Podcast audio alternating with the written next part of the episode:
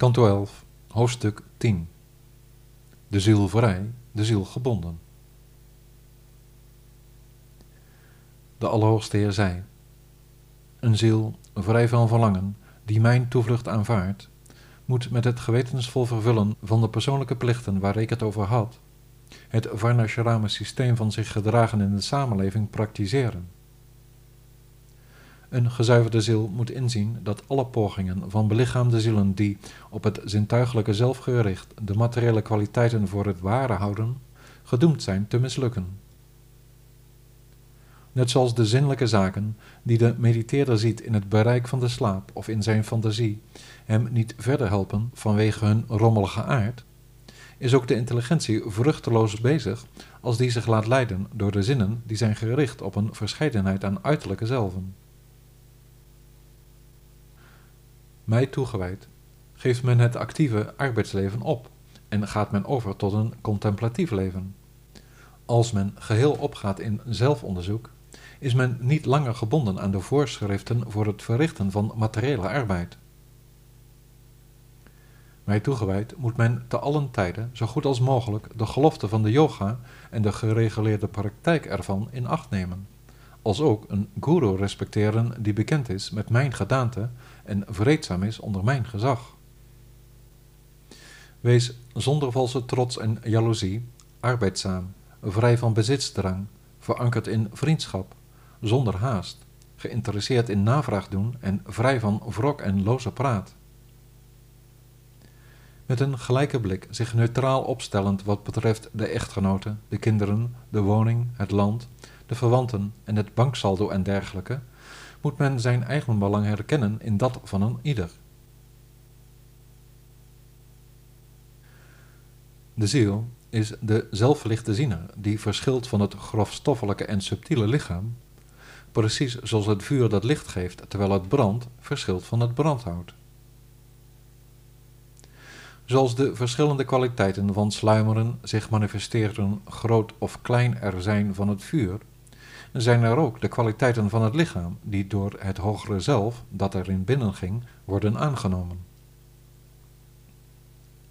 Dit lichaam, dat werd gevormd door de natuurlijke geaardheden die zich uitbreiden vanuit de oorspronkelijke persoon, bindt het levende wezen aan een materieel bestaan waarvan het wegbreekt middels de kennis van de ziel. Daarom moet men, door het cultiveren van kennis, in contact komen met de zuivere, bovenzinnelijke opperziel die zich in het eigen zelf bevindt en geleidelijk aan dit begrip van de materiële kwestie opgeven als zijnde een losstaande werkelijkheid. De acharya kan men beschouwen als het onderste deel van het aanmaakhout van een vuurstapel, de discipel als het bovenste deel en de instructies als de spaander die ertussen komt om het vuur aan te steken, terwijl de kennis die geluk brengt er is als het vuur dat licht brengt. Deze zuiverste intelligentie van de zielen met ervaring, de acharya's, verdrijft de illusie die werd voortgebracht door de guna's en komt dan zelf, gevormd zijnde door die kwaliteiten, tot rust zoals een vuur uitgebrand raakt dat zonder brandstof komt te zitten.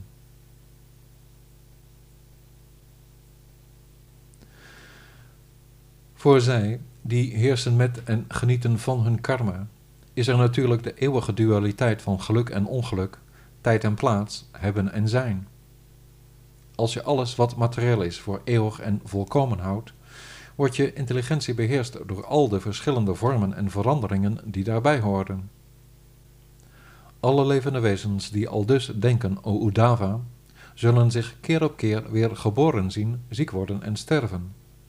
Verenigd met een lichaam zit men immers vast aan de conditionerende geledingen van de tijd, van zon en maan, dag en nacht, etc. In deze kan men duidelijk het gebrek aan onafhankelijkheid zien van de karmische heerser, als ook het geluk en ongeluk van zo'n genieter. Wat is iemand zo hulpeloos nu waard? Onder de belichaamden is de dwaas soms ongelukkig, en zo ook de wijze zelfs niet altijd gelukkig. Altijd gelukkig willen zijn is een zinloos streven en iets heel egoïstisch. Zelfs als men erin slaagt het geluk te bereiken en de ellende uit de weg te gaan, heeft men nog niet direct een idee van het yoga-proces waarmee de dood zijn macht verliest. Welke garantie op materieel geluk kan een materieel voorwerp of de lust de persoon nu bieden? Met de nimmer aangename dood zo heel nabij, verschaft zoiets geen voldoening, zoals met een veroordeelde die naar zijn plaats van terechtstelling wordt geleid. Wat we vernamen over de hemel, als ook wat ons uit eigen ervaring bekend is, de aarde, wordt verpest door rivaliteit, fout vinden, afglijden en verval. Net zoals in de landbouw vele obstakels een volkomen bevredigend resultaat in de weg staan, is het zinloos om te streven naar een volmaakt materieel geluk. Als men zijn rechtschapenheid dharma zonder last van obstakels perfect in praktijk weet te brengen, zal zelfs de status die men zo verwerft niet eeuwig stand houden. Luister daarom alsjeblieft naar het volgende. Met het op aarde aanbeden hebben van de goden met offerplechtigheden gaat de offeraar naar de hemelse werelden, alwaar hij als een god mag genieten van de hemelse genoegens die hij verwierf. Als gevolg van zijn opgebouwde verdiensten straalt hij in de tempel en geniet hij te midden van bevallig geklede godinnen terwijl hij, bij het achter zich laten van deze aarde, wordt bezongen door de zangers van de hemel. Omringd door belgeklingel vergaat het hem naar wens met de hemelse dames, maar, zich comfortabel ontspannend in de lusthoven van de goden, is hij zich niet bewust van zijn neergang. Na lang van de hemelen te hebben genoten tot zijn vrome te goed verbruikt was, verliest hij met zijn deugd uitgeput tegen zijn wil zijn plaats in de hemel, zonder een vaste routine door de tijd uit zijn positie gedrongen. Als hij, als gevolg van zijn materiële betrokkenheid, bezig is met handelingen in strijd met het dharma, of als hij, omdat hij zijn zinnen niet de basis, wellustig leeft als een ellendige, begeertige rokkenjager, van geweld is jegens andere levende wezens, dierendood tegen de regels, en reeksen van geesten en spoken aanbidt, zal een menselijk wezen, na te zijn heengegaan, daarop hulpeloos belanden in de diepste duisternis van de helse werelden. Hij zal, vanwege zijn daden, opnieuw een materieel lichaam moeten aanvaarden om handelingen te verrichten die hem in de toekomst opnieuw veel ongeluk zullen bezorgen. Welk geluk vindt men nu in het zweren bij activiteiten die steeds weer tot de dood leiden? In al de werelden bestaat er onder al hun leiders vrees voor mij in de vorm van de tijd. De individuele zielen die een kalpa lang leven vrezen mij, en zelfs de Allerhoogste, Brahma, die voor de duur van twee pararda's leeft, vreest mij. De materiële zinnen, geprikkeld door de geaardheden der natuur, zetten aan tot handelingen en de individuele ziel, de jiva, die geheel opgaat in de activiteit van de materieel georiënteerde zinnen en de guna's, ondergaat er de verschillende karmische gevolgen van. Zolang er de differentiatie van de natuurlijke geaardheden is, zullen er de verschillende bestaansvormen van de ziel zijn, en zolang er deze verschillende staten van de ziel zijn, zal er de karmische afhankelijkheid bestaan. Zolang men niet vrij is van deze afhankelijkheid, zal er vrees bestaan voor de Heer en Heerser die de tijd is. Zij dan, die dit, deze karmische band, genieten, zullen verdwaasd raken en steeds vol van verdriet zijn.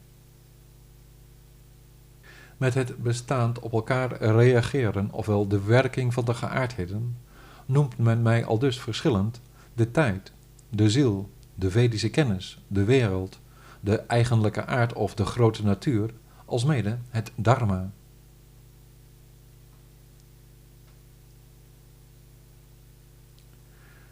Sri Uddhava zei,